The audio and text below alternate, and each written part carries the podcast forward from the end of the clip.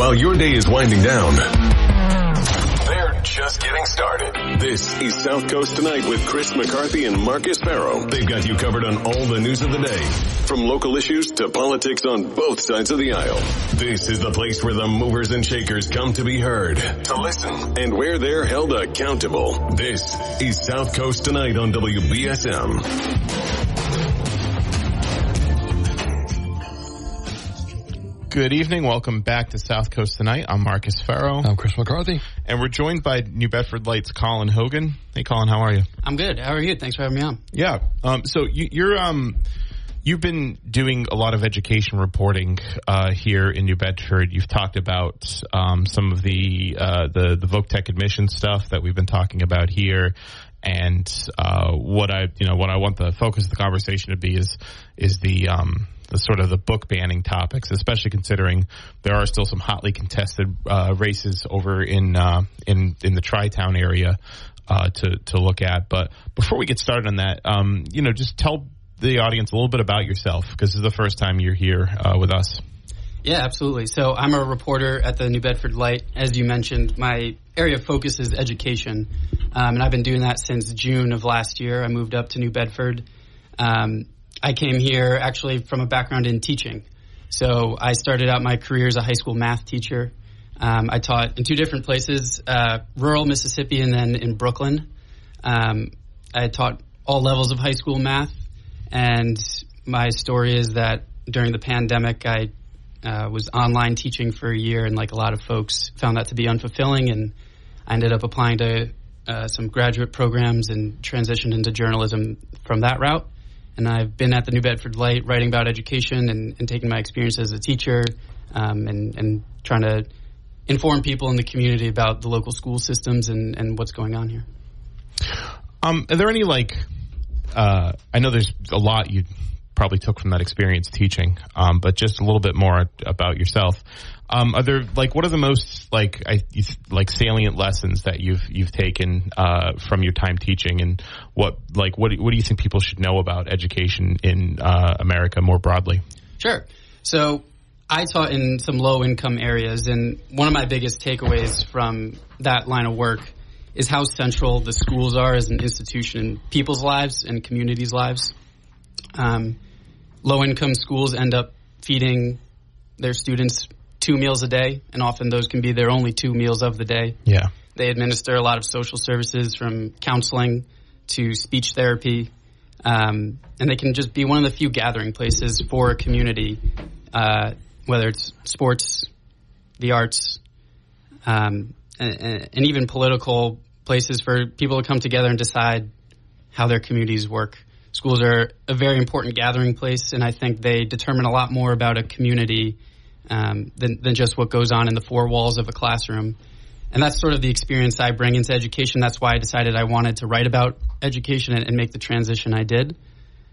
I think that uh, people in, in this country um, would be better served if we had better education systems and that's regardless of whether or not you have children in the school system, whether you are in the school system. I think they do a lot for us, and there's uh, no bad investments in, in our education. So um, one of the uh, one of the stories that you'd written that picked up, uh, I think, some steam. Right, it was on uh, Talking Politics. I know it was uh, it was about the um, the topic of book banning, which becomes sort of a national issue, which, be, which has become a national issue, but it's become really prominent here in the South Coast. It's been a topic in all the all of the uh, school committee elections that have happened in the in the surrounding towns thus far. Um, one of the most heated areas is in Rochester. Can you tell us a little bit, you know, or tell us what's going on in Rochester or in the Tri Town area, I should say, Marion, Rochester, Mattapoisett? Yeah. So starting in, I believe it was September, there's a complaint. I'm not sure what the right word is. Um, there was something lodged to the school committee saying that there was some books that should be removed from school libraries uh, that was brought to the community's attention, and whoever submitted the complaint quickly rescinded it. Um, it's not clear exactly why, but the issue of book bans, which, as you mentioned, had been gaining a lot of national press, um, stuck around in the community.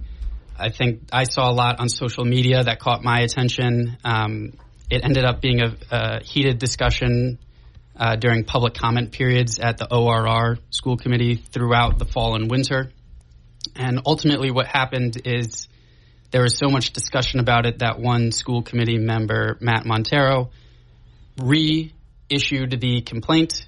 And he said, I'm doing this as a matter of transparency. There's been so much talk about these books, but there's no complaint. We're going to undergo the review process they would have gone through to satisfy people and, and make sure that those who were complaining um, or, or have been coming to school committee meetings and making comments know that we've been through the right processes. These processes do exist.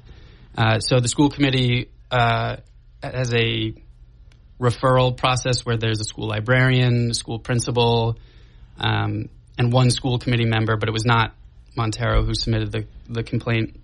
And they reviewed these books.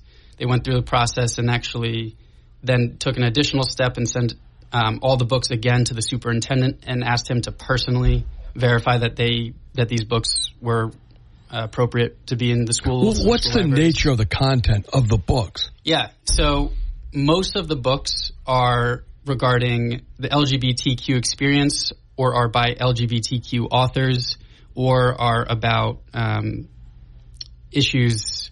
One book that came up a lot was The Bluest Eye, which is about the African American. I read American that in college, yeah. Me too. Um, so a lot of these books, um, What's the problem with that book? Yeah. you know, I As I remember, there might be some sexual content in it, but I don't remember being From what I remember about the They're book is, is it's more about uh, sort of the stigmatization of how like black people were Yeah, that's how I stigmatized and how they looked and how it you shouldn't really it shouldn't be right. I read it in college, Yeah. which I have to admit was a bit ago. But but I don't remember Yeah. the book as being anything really. Well, um, I'll say that you know there were not specific things Okay. said about that book in Old Rochester in other places around the country because it is a oh no, I know that. Yeah. that comes up on a lot of these book ban requests. so it's basically there's a rape scene. So, so essentially, Oh, oh, it's a oh, rape scene. okay, all There right, is a rape scene. there's a rape scene. yeah, It's yeah, you're right. That's right. yeah, That's yeah, right. yeah. All right. Okay. So yeah, Which is appropriate maybe for a high school kid, but probably not for an elementary. Well, You so know, just well, like- so just to clarify with that too, it's that no one really lodged any specific complaints about that book. It was probably just on a list of books somewhere Yeah. by like the Heritage that's the- Foundation or something. I or- doubt the Heritage Foundation, but the, yeah, whatever. The, the I um was just saying a random conservative group. the well, it's important that we that we are specific here. Well, there is because- one specific group, and we'll talk about yeah, that because because The local as group. I understood, some of the books are have a real sexual nature, which again, when you get to be about I don't know what thirteen or so, might be appropriate. Um, in you know, um, but below that, it might not yet be appropriate. You know, um, I, I guess it's a complex issue. It really is. How, how do you report on it? Explain your theory. You know, your your philosophy of reporting on this because it's it's complex. It's emotional.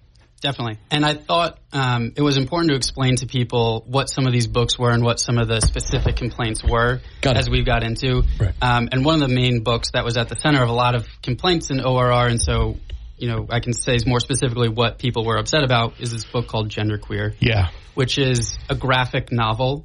And it's Oh. specifically about the author's coming of age story. So it's cartoons like or yeah. okay, Yeah. all right. um, like in a you know a comic book, but extended to the length of a novel. Um, and it's about the author's coming of age story where they question their own gender identity and sexuality. And part of that is asking questions about who am I attracted to? What might it be like to be intimate with this person? Also, how you know do I pleasure myself? Masturbation is a topic of the book, and a lot of parents said this is pornography. This is something that we don't want in our schools.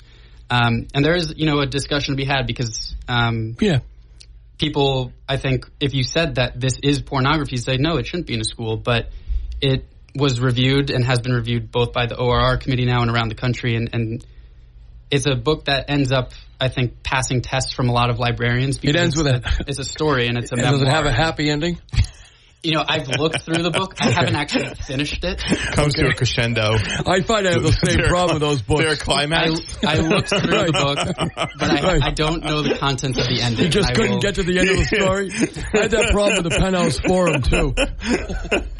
Um, You see why he's, he's, he's regretting coming here, uh, but uh, we'll give you a recommendation for your next job. so so I'm sorry. so I, I am too. Uh, so Colin, um, so the But it has pictures to go along with us. Basically. All right. All right.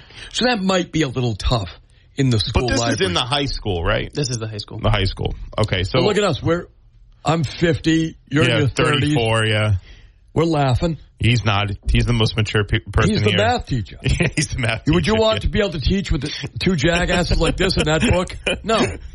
Not conducive to learning. well, so um, so I the, I um I sort of just blithely threw out the uh, the Heritage Foundation, but there is actually a l- more localized conservative organization. I think it can define as politically conservative or- organization that's behind these book banning issues. Can you tell us more about that organization? Yeah, absolutely. And I'm going to just tell the whole story of how I decided to report this story because we wanted to do more than just say this is an issue at school committees. What my sort of task was in looking at this is why has this become an issue? Sure. And so I wanted to really understand what were some of the motivations behind the parents. Um, has how long has this been affecting the schools? So I ended up looking to see who had made public record requests to the ORR district Yeah. and one group and there's actually multiple groups that define themselves as conservative who are asking in, about all sorts of materials in the libraries in the schools um, sex ed curriculum. And one group in particular the massachusetts family institute caught my eye and I, and I gave a call to their founder um, or i guess he's not their founder he's their president. Right. and his name is andrew beckwith. Um, and he told me that this for the past couple of years he's been making records requests across the state uh, in order to learn more about what's in school libraries, what's in sex ed curriculums, because it can help drive turnout in elections.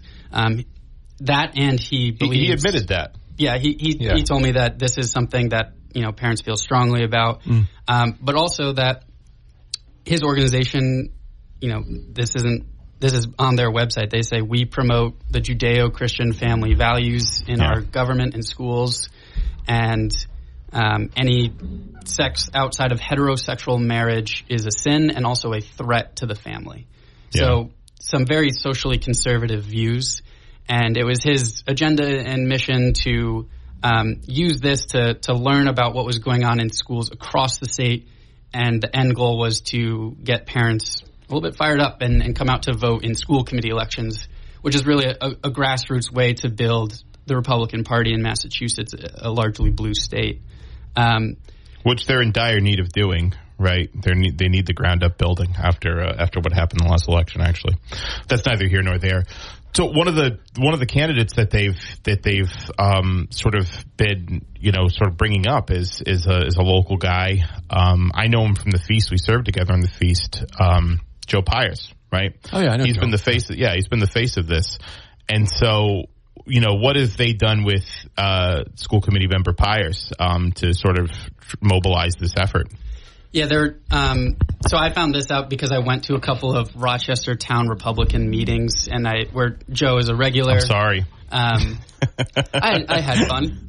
Um, Ann Fernandez is another regular at those meetings, and she's Right. a school committee member for the Rochester School Committee, which, uh, in a sort of short explanation of the convoluted structure, there's a each town of the tri town has its own school committee for elementary schools, Right. And, And then all overall. three come together for ORR. Yeah. So two school committee members who are not on the same school committee, so no like open meeting law allegations or anything. They're on different committees, but they're both at this Rochester Town Republican Committee meeting, and they talked openly and said that you know we received training from the Mass Family Institute, and you know if we're looking for representation, if to uh, file more complaints against the school committee and and and get you know things that we care about like uh, you know lodged on public record um, the mass family institute could be a, a good partner for us and because i've been doing this reporting that that rang a bell um, and I saw this connection between you know not only the statewide effort to pull out parents uh, or sorry, get out parents for these votes, but also directly working with elected officials to help their election campaigns. Um, and uh, that was a connection for me about how this works. It's it's not just information; it's also working with candidates and, and promoting their agenda. So we're speaking with Colin Hogan of the New Bedford Light. I think actually we'll we'll take a break now, and then we'll continue the conversation on the other end. Uh, this is South Coast tonight.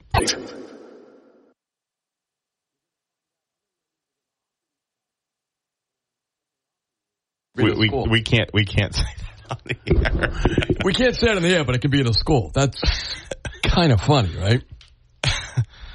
I think I could say it on the air. You can say it on the air, but I don't. I, You I- don't want to say it on I would air. prefer that you didn't. Well, I'm not going to say it on the air because even though my parents are I mean, if you still- want to, it's entirely your decision. But I just want to make my objection clear about that. but it, but it's in the book Yeah. Uh, that children can see. Did you see my, see my- I mean, I guess that's what I what I und- In other can words, children see it?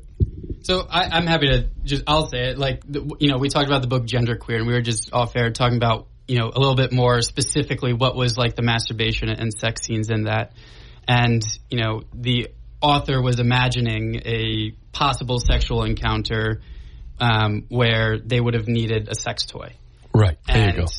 you know this is you know for Available at Amazon right next door. Not that it's a promotional piece, but they're right next door, Colin. Did you notice So- that? I did not know But but but here's the Right thing. next door, we have a sex store. okay Literally Here's right the next thing. door. Here's the thing. Um, But that's in a school. but it's it's it, for high school students. You know, it's it's a book about you know my sex identity, who I'm attracted to, what might it be like to have sex, you know, in a non-traditional way? Like, what does that entail? don't. But don't- isn't isn't high school the age where people get you know start to learn more about that stuff? I remember I went to Stang, I which is certainly Catholic did. school. Again, I'm not bragging here, boys, but I certainly learned more about sex Uh, in high school. They they they. yes. I mean, I mean that is when you learn about it. And, Um, and one of the key differences too, like we said before, is it's the difference too between these books are not books on how to have sex or books about sex. This was a person's memoir, and there's a scene in it which, as we are talking about, high Right. schoolers think about sex, and this character was thinking about sex. It, it doesn't end for high schoolers. As I, as I can tell you, well into your fifties, you're you're still right there, right? You know, I mean, it's a part of life. Yeah. I just wonder, again, thinking back on my own experience in high school, is it, would we have taken it seriously? Or would we have just made horseplay out of it? I don't know. I, I well, what, you know, you were a school teacher.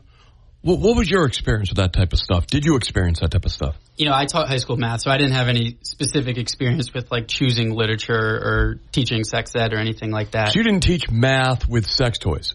I, I did not. All right. Okay. Um, I used pennies, nickels, things like that, but times have changed. I, I personally did not teach math with any sex toys. Um, you see the oh oh, it can be silly, right?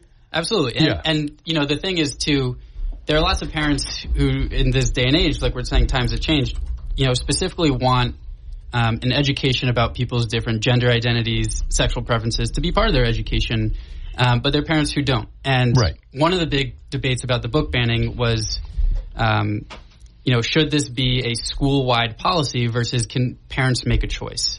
And what a lot of people have said in response is parents have always been able to make a choice and to this day can and, and are encouraged to. Right. Um, you know, we've been talking about ORR. I also was able to get on the phone with the Dartmouth school librarian at Dartmouth Middle.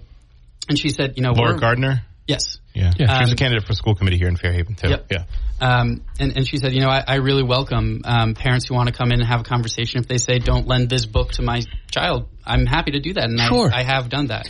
So, you know, whether or not, like, we're talking about this is, you know, you know, do I feel it's appropriate or not? Well, professionals have made the decision that the nature of these books are appropriate for high schoolers.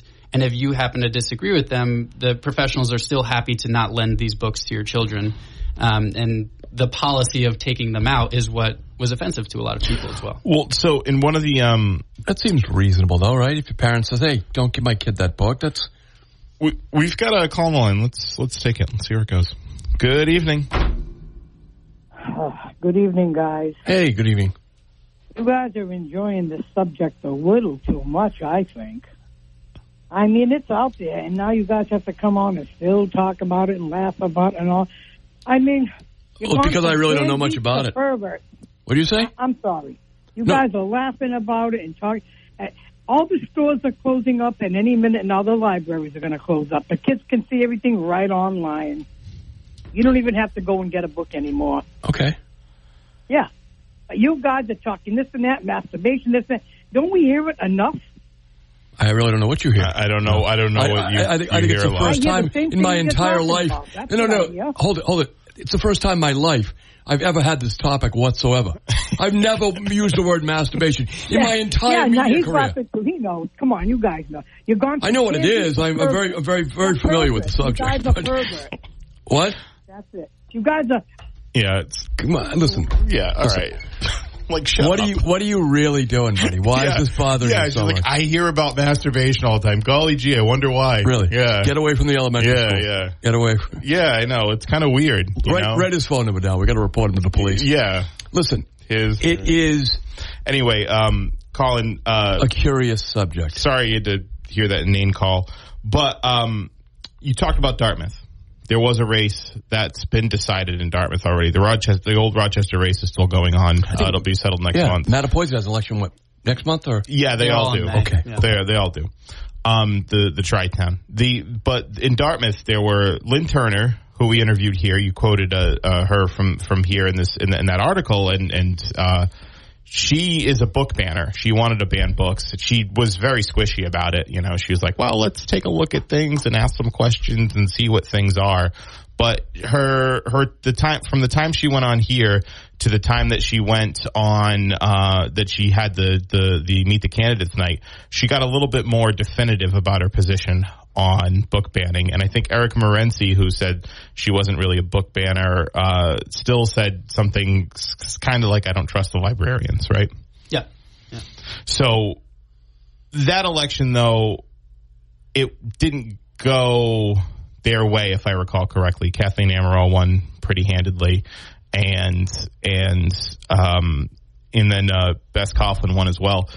Do does it signal that? I think that you know. Is it signaling that the general public isn't really in in in in lockstep or in line with these types of more socially conservative views on on book banning?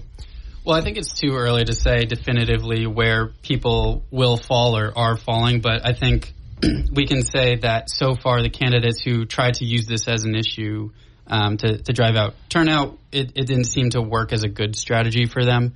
And I think if you look around the country at these book ban debates, uh, that same logic applies. It, it gets a lot of attention and it gets people really riled up um, on both sides of the issue. You know, um, the idea of taking a book out of a library is very offensive to some people. The idea of talking about sex at all is very offensive to some people.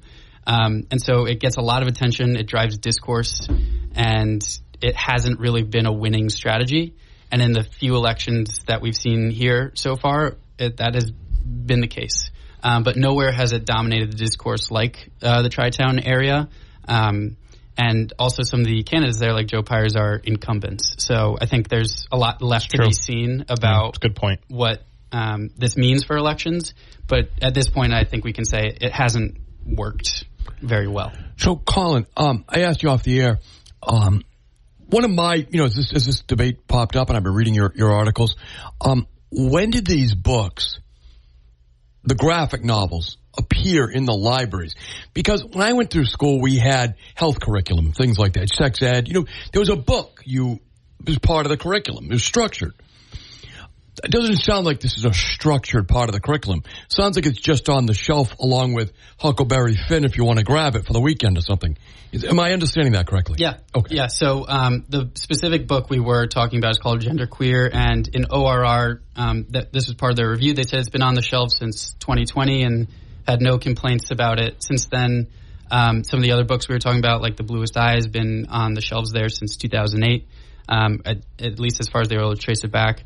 So these books in, in ORR were around for a long time, and it becoming an issue there coincided more with national debates. Um, and, you know, like I tried to point out in the article, also efforts uh, around the state to make this an issue uh, from the Mass Family Institute and others. So these books have been around longer, and these debates are relatively new and seem to be pegged to other So, news events. did the library buy this graphic novel, or was it? How did it get in the school to begin with in 2000, a couple years ago?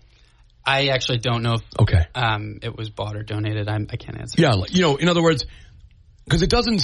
In other words, it's not a structured curriculum. It's just there. Yeah, that's true. For Okay. for these for the ORR, that's exactly right. They're just looking to take books out of the library. But I will say, um, It's not. Not the kids aren't assigned the book. No. Okay. Um, I mean, the other half of this debate, though, is um, sex ed curriculum is teaching these days that you know you can um, question your gender identity or sexual preferences, and that issue has been lumped in a lot with the book banning debates to say that um, you know even just teaching a kid that it's okay to have a sexual relationship outside of heterosexual marriage is something that people do. You know, someone like the Mass Family Institute says that's a fundamental threat to um, me and my family, and that's part of what's energizing that group and how they hope to energize parents. Um, so, you know, the sex ed and curriculum itself does get lumped in with this book banning debates. So it's so, and I think this is I think this is important to underscore here. The organization that's behind the local movement here in the Tri Town to ban those books and to move book banning candidates forward is an organization that is uh, unequivocally against the LGBTQ community and LGBTQ rights. That's a fair statement. Um, We uh, let's go to the phones. Good evening. Good evening. Hello. Hi. How you doing? Chris, how are you? Good. I'm Hi, well. How are you? Marcus. Hey, how's it going? Anyway, I got a couple of comments. Um, one at nighttime after um, after um, Levine, there's another guy. I forgot his name right now. Well, one night I put it on right, and I couldn't believe what he was saying. Maybe this this fella knows. Charlie Kirk. It. Yeah, well, maybe this the guy you have on right now because he was talking about he had a man on uh, somebody on that taught autist boys how to masturbate, and I don't know if that lady thinks stuff is perverted. I don't know what she's thinking, but no, but uh, masturbation's part of life, even for women. But women, a lot of women don't. They deny it. Um, they make believe they never did it Sure. but I, I don't, I, I beg to differ. I think maybe they, some of them haven't, but I, it's part of, uh, uh, you know, finding your own body, and Yes. right? It's I- I natural. mean, it's part I- of. I, I, I mean, I, I think that everyone would agree with that, except maybe All right. the Mass Family Institute. Johnny, I just wanted to say I don't think you guys are perverts. No, Oh, thank I we appreciate Thank that. You. I Thank appreciate you. that. Uh, Thank you. I appreciate that. I, night. I, Thanks. I, thanks, Johnny. I, I do just think, from the standpoint of trying to manage a classroom, that I'm just remembering back to my juvenile delinquent days, which obviously were not that long ago.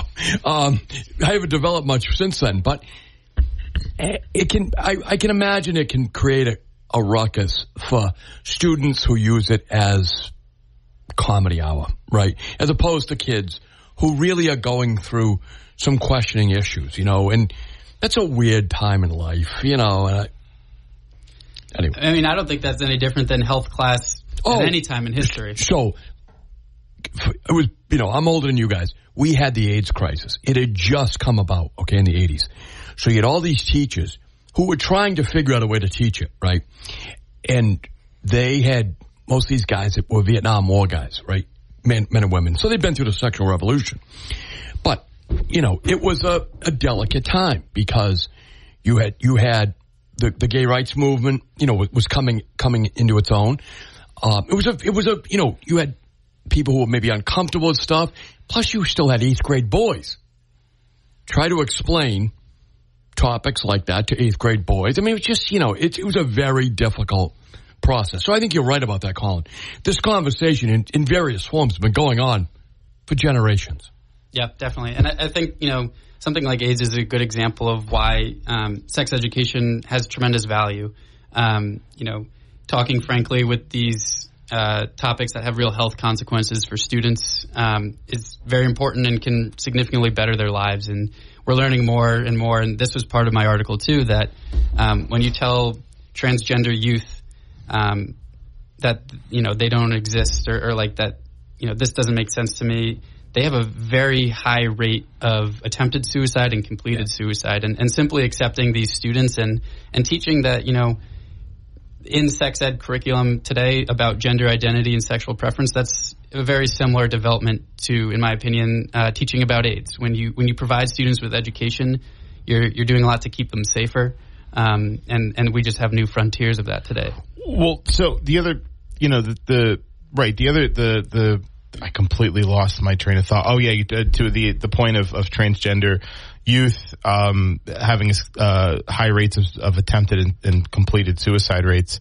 Uh, school committee member in New Bedford, Melissa Costa, talked about that when she was on with me not too long ago, and said it's not because that they're transgender, it's because of the stigmatization and the lack of acceptance of transgender youth in the transgender community that leads to that. Um, so I think it's that's important to underscore. Yeah, yeah, absolutely. So let's take a break. We'll be right back. We're with New Bedford Lights, Colin Hogan. Download the WBSM app and listen to us everywhere. My dad, he's a double amputee, and uh, he's one of my favorite people in the world. To me, a hero is someone who fights for our country and freedom. My dad is a hero. Our Troops built this house, and it's basically made for him. My dad can get through the wide doorways. When he is making our lunch, he can reach anything we need. He'll help me build tiny projects. Life is good here. Without Homes for Our Troops, we'd be living in a home that didn't have all these features that helped him Homes for Our Troops builds and donates specially adapted custom homes nationwide for severely injured post 9-11 veterans and enables them to rebuild their lives. If they get a new house like this one, it'll help them like do normal life. My dad's not just a hero, he's my hero. Join our mission at hfotusa.org. Real-time reaction to everything that happens after the sun goes down. Down till the sun comes up. South Coast Tonight with Marcus and Chris is on WBSM.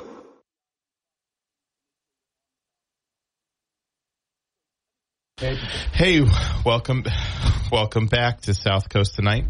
I'm, uh, I'm, uh, I'm Marcus. I'm Chris McCarthy, and we have Colin Hogan here, all the way from Mississippi. All the way from Mississippi.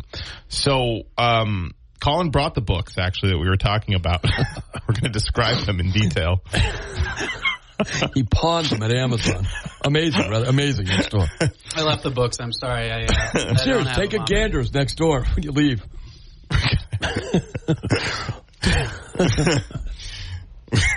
Five oh eight. Oh wait, this isn't the liquor store. what, what is it? No, no, someone's gonna be walking in there. Oh wait, I thought this was a liquor store. So you know, next door. In all seriousness, one day I'm going out to the parking lot. Oh God! I look down in the parking lot. I go, "The hell is that?" Someone had thrown a DVD container. Right? They took the DVDs out and they threw the thing down. So now I'm like, I can't leave this in the parking lot. What if a kid's gonna? It was very graphic, right? It's a pornographic DVD case. They took the DVDs out. They threw the case in, in the parking lot, right there. So I picked it up. I walked over to the store. I opened the door. Service. I, I threw it in. Oh, you threw it. In, you just picked it up and threw it in the store. Threw it in the door. I go, hey, this is in the parking lot. Come on, man. Like, I, you know, do whatever you want, but We- X-rated X-rated lit is not what I expected. So we're we're speaking with education reporter Colin Hogan, of the New Bedford Light. How are they Um, doing with one plus one? I, I think they're doing well. All right. was- um, I'm, I'm trying to think. Is there anything else we haven't hit on with respect to this topic? Like, uh, with the, But with what the are the book- things book you're banning working on besides the book stuff? Uh, Yeah. with the education reporting. Yeah, Yeah, sure. Um, Are you covering the superintendent search here in New Bedford? you did have a piece about that. Yeah. Yeah, Yeah, so we can talk about that. Um, Andrew O'Leary is the current uh, assistant superintendent of finance and operations. Yeah. yeah, we know. Great guy. Yeah. Who at the last uh, New Bedford School Committee meeting was voted on to take on the interim superintendent role uh, in New Bedford. As current superintendent Thomas Anderson is is outgoing. He's headed to East Hartford. Hartford Yeah. in yeah, Connecticut. his Thank hometown. Um, And Andrew O'Leary's been part of the New Bedford district for a long time. I think about 17 years. He started as an educator in the district. Um, and the school committee was very um, appreciative of his efforts and complimentary and, and, hopeful for his tenure as the interim superintendent. He gets high job. praise from everybody around the yeah. district. Yeah, it's a, it's a it's a big job. I know he's uh, involved in a lot of the day to day, just being the finance person, whether it's special education, transportation for buses, um, food services, or, or, building a new school. It all kind of crosses his desk one way or another. So. Um, I, in my the course of my reporting, he's a person I talk to a lot, and I think um, I'm personally uh, excited that I someone who knows as much as he does about the district will will be in the superintendency role. And mm-hmm. I used to interview him uh, actually when when uh, he would come on a lot, you know, yeah. and I, I I'd interview him about uh, all the stuff that's been going on because he had a he had a pretty firm grasp on that stuff. Yeah and he'll be the interim for a year long term while the school committee takes on a formal search.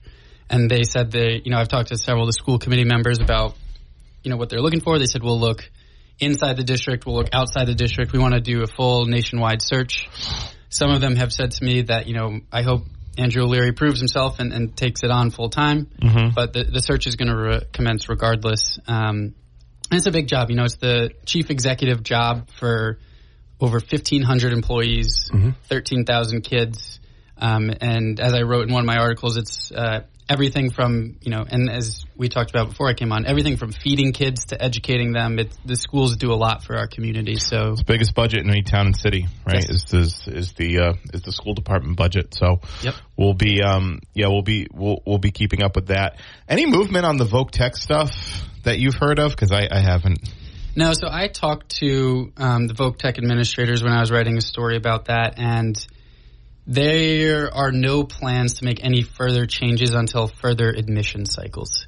So this year, admissions will be run where half the students are admitted to Voc Tech through a qualified lottery. Yeah. There's um, a, a baseline that students must meet, and if yeah. they do, and it's and it's flat. That's their big thing is that it's flat. So you can get a C or an A. It doesn't actually matter. Yep. You're you're considered equally. So once you're once you're in for the qualified lottery, it's random. Yeah, like you explained it. Any yeah. any student can get in, um, and the other half they'll continue doing their ranking system.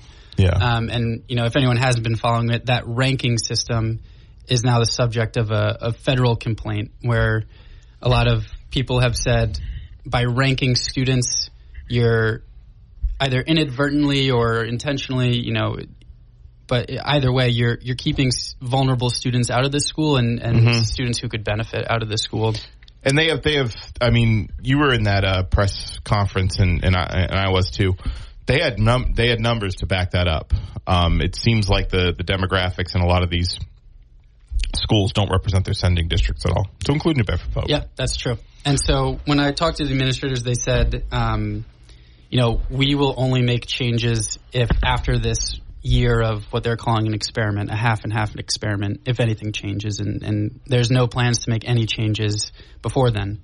Um, I did talk to Mayor Jon Mitchell about that too, and, and he said, well, you know, I would not want this to be a change made decreed by a whatever investigation follows from the federal complaint. Mm-hmm. So the people who have made the complaint are hoping that there's enough pressure to make changes before another application cycle goes by and more students potentially could be left out.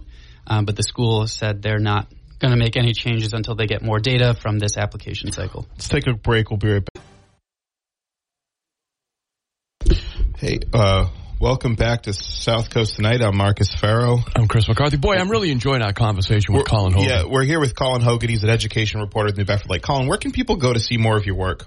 Yeah, check us out at newbedfordlight.org. Uh, we have a daily newsletter um, straight to your inbox and newbedfordlight.org. We're on all socials too. Cool. Um, so we're speaking with Colin Hogan. He's the education reporter at the New Bedford Light. Hey, how how did your experience as a classroom teacher?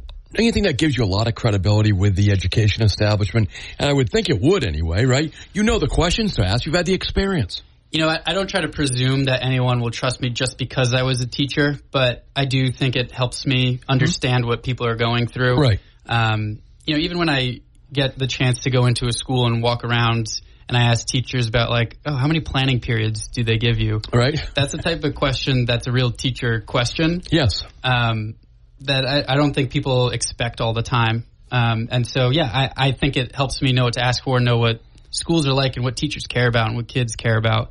But I, I don't try to presume that anyone would, you know, give me a pass just because I was a teacher. Sure, sure, but you but you do have. Well, also the I, I think as a as a reader of yours, you can see in your work product that you're asking informed questions, and I I, I would imagine that you're harder to to BS because you know, right? I mean, I hope so. You understand, Yeah. right? Which Yep. I think is better for your listeners, for your readers. Yeah, I- I appreciate that. Um, and the other thing I'll say about writing about education and education is, uh, in some capacity, they're both about explaining and, and getting people to understand something that they may not have known before. And, um, you know, part of our work is in the media is educating people about what goes on. And I try to have the same respect for my readers as I did for my students, and, and really respect their intelligence and what they what they want to know coming out of a story. I, as, as one of your readers, I appreciate that um, because, particularly when you're reading about subjects you've never really encountered before, right? Um, it is a learning experience, and so you do need to not spoon fed. That's you know, but but some some level of that, right? Yeah, absolutely. I think you know when when we make information accessible, that's that's a skill that we do, and making information accessible without dumbing it down is is the work of good teachers and, and good journalists. So we're speaking with Colin Hogan. He's a reporter, uh, uh, education reporter at the New Bedford uh, at the New Bedford Light. You can go to the newbedfordlight.org um, to see his work. Uh, do you have any Do you have any social media yourself or? Yeah, I'm on Twitter at by underscore Colin Hogan. Um, I'm not a prolific tweeter, but I am there. So you you I, uh, I'm not either. I, I feel like I, I want to get more followers, but I don't like care to tweet enough. You know, it's it's a lot of work to get a lot of followers. You're going to be like super engaged. so without you giving up, you know what, what you're working on, but what can people look forward to? Sure. Well, you know, I I was actually thinking about how I would answer that question if it was asked, and I'll answer it by saying uh, a conversation I had today. Um, I, I had the chance to have a really great conversation with the school adjustment counselor at Keith Middle School, and we talked a lot about what's what's preventing students from being really engaged in their schoolwork and even attending school. Um, in this post-pandemic social media um, really fraught time that we're all living in what does that mean for kids and, and especially kids at a, a vulnerable age in their development in, in, at keith middle school so we had a good conversation about what does it take to get kids re-engaged in school attending school more often and that will be uh, informing uh some upcoming work of mine Excellent. So, well, that's great. We look forward to that. Um, how was your? Uh, What's your favorite TV show when yeah, you were what's your growing up? favorite TV show? that's a great question um, Now and forever. I recently finished watching Community. and I- Community's great. I really good. like Yeah, Community. Community's That's a really sitcom. good. Yep. Yeah, Donald. That was Donald Glover's first big role. Yeah. Um, you know, before he became a accomplished uh, actor and showrunner himself. Um, that's a good one. Community's pretty good. Any any others? Chevy Chase. Chevy Chase, yeah, Joel McHale. Yeah, it's a great cast. Alison Brie, um, that annoying girl that that was like a Wicked Warren stan. What's her name? Uh, I forget. She was the church lady. She was like annoying in the show and annoying in real life. and also Ken Jeong and Ken Jeong, yeah, Ken- Ken, yeah, Jeong. he's good. It was really good. good- Yeah, I mean the, cast. the cast was the the cast was loaded. Yeah. Yeah. Uh, anything else? I don't know if I can think of anything right off the top of my head. I was I did not prepare for this question. Well, you'll know next time if Yeah. if you'd like to come back. Do you want to come back? I would love to come back. Just, All right, just great. think of goofy stuff, and then you'll be fine yeah. When you come back next time. Appreciate it. We'll ask you goofy questions like your favorite TV show, Mhm. favorite ice cream.